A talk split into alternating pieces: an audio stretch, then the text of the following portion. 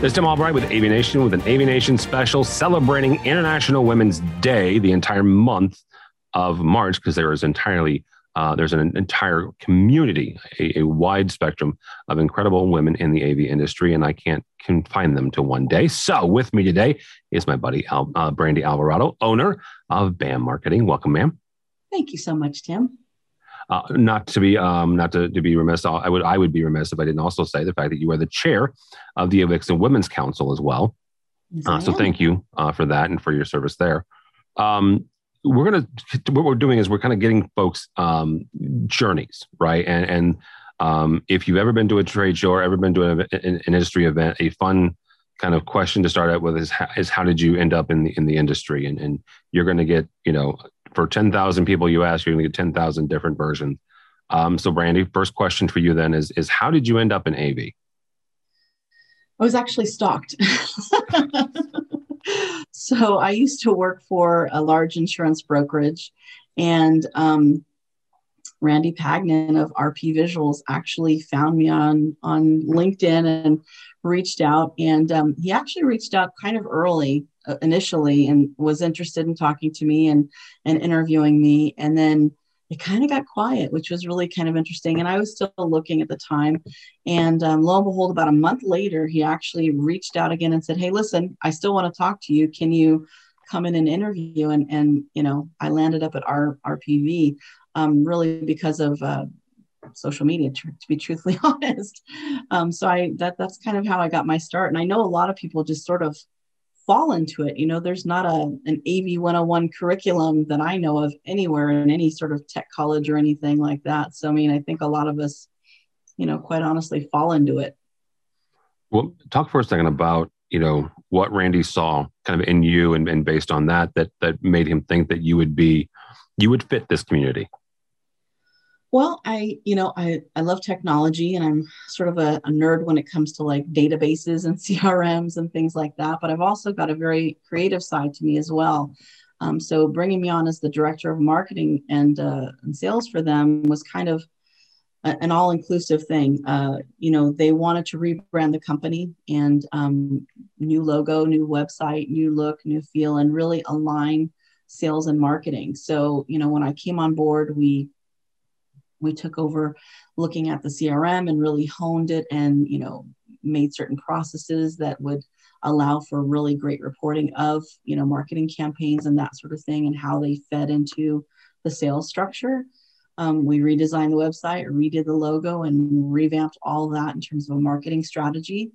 And we really honed in on who their buyer personas really were. And that was a big key element because if anybody knows RPV, uh, you know they they cater to a lot of different folks. They can cater to mark, you know, manufacturers, integrators, consultants, architects, the full gamut, and those sort of creators, if you will, in the industry.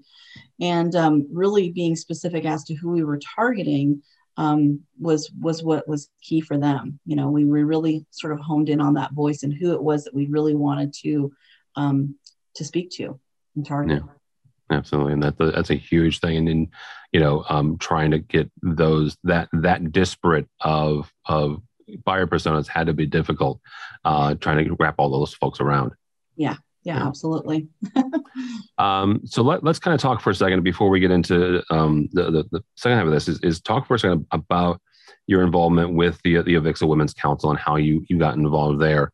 Um, it has exploded over the last you know four or five years. Uh, a lot of, of that is attributed to uh, the local chapters as well, and a lot of it, you know, work that you do there in, in Southern California, but also mm-hmm. the number of, of chapters that we have both in the U.S. and globally. So, talk yeah. for a second about the Avixa Women's Council and kind of that growth. Gosh, you know, Corey Schaefer and I started this in 2014. We um, we always say we didn't ask permission to to start local groups. We quite honestly we didn't. We just took it upon ourselves to gather a group of women in Southern California and hold our first meeting, the first local group meeting. And from there, it just really took off. Um, you know, it spurred other groups around the country. And um, as of today, we're 50 groups um, globally um, with a presence um, growing in the APAC and LATAM areas.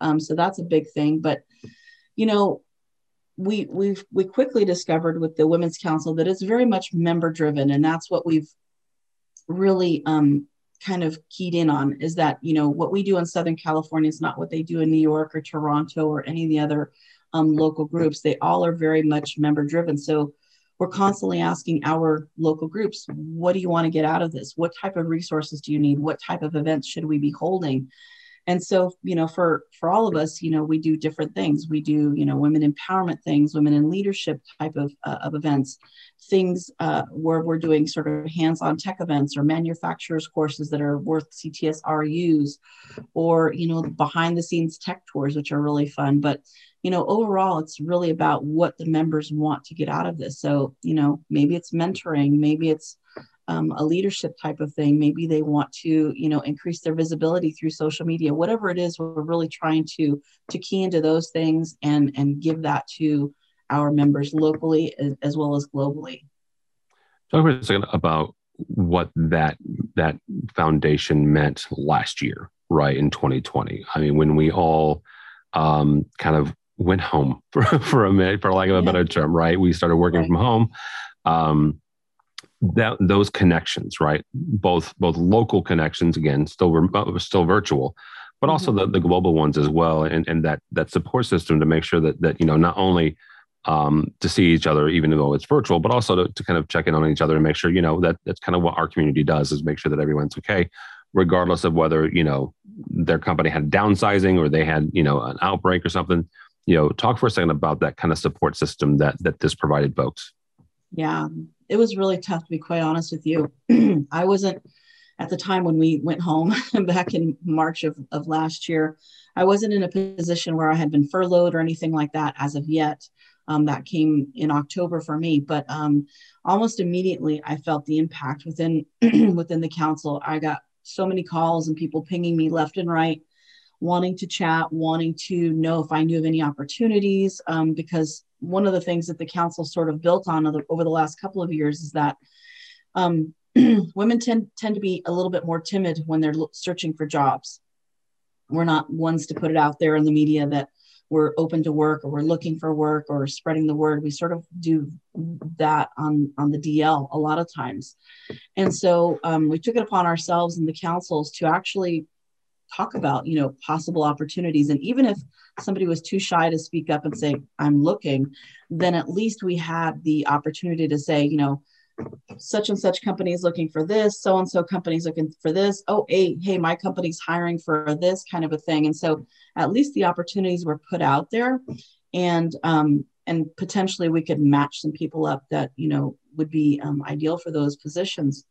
But you know in terms of pandemic you know the calls the emails the, the conversations the coffee you know times with a lot of folks is pretty brutal in the first couple of months quite honestly. And and it and it kept going. And a lot of a lot of great women were losing jobs and and that sort of thing. And and boy it's just really tough. And and and again trying to be just a facilitator and a connector was really the role that i kind of took on at that point and, and still do to, to some degree as well although not as much. I think we're seeing an uptick back in into people getting sort of rehired and, and employed at this point. So that's that's that's the good news at this point. Um, but yeah, it's really tough. But for me specifically, I feel like you know my role as the chair was really to help connect, facilitate, and you know offer events throughout the rest of the you know that time, helping people ramp up their resumes, ramp up their social media profiles, give them some confidence and wellness boosters, you know, along the way, um,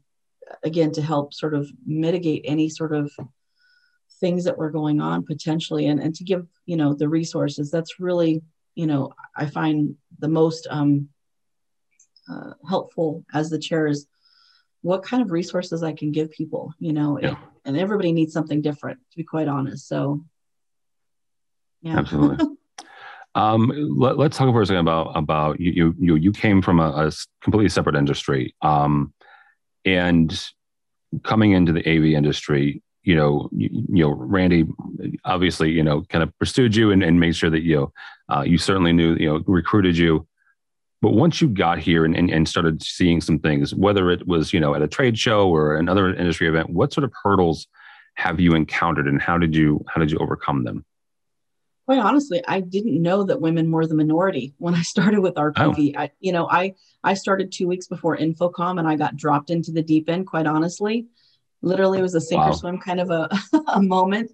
And I remember standing in our booth at InfoComm, uh, whatever that was, 2014 or something like that, I believe, 2013, and looking around the floor, going, why are there so many men? I didn't see a woman for miles you know in that in the convention center. And i and i i quite honestly didn't know at that time what a minority we were. And um and i quickly found out you know there was hardly any women in the industry. We're probably like 10 or 12 percent of the uh, of the workforce. And you know in talking to my buddy corey schaefer and and others i i quickly found out that you know this is this is how it is. And women really have to um, find their voices and, and their foothold in the industry by all means necessary. And um, yeah it was it was a, an eye-opening moment quite honestly. But um, you know it, it taught me a lot though because you know being in sort of the uh, the old boys club if you will um,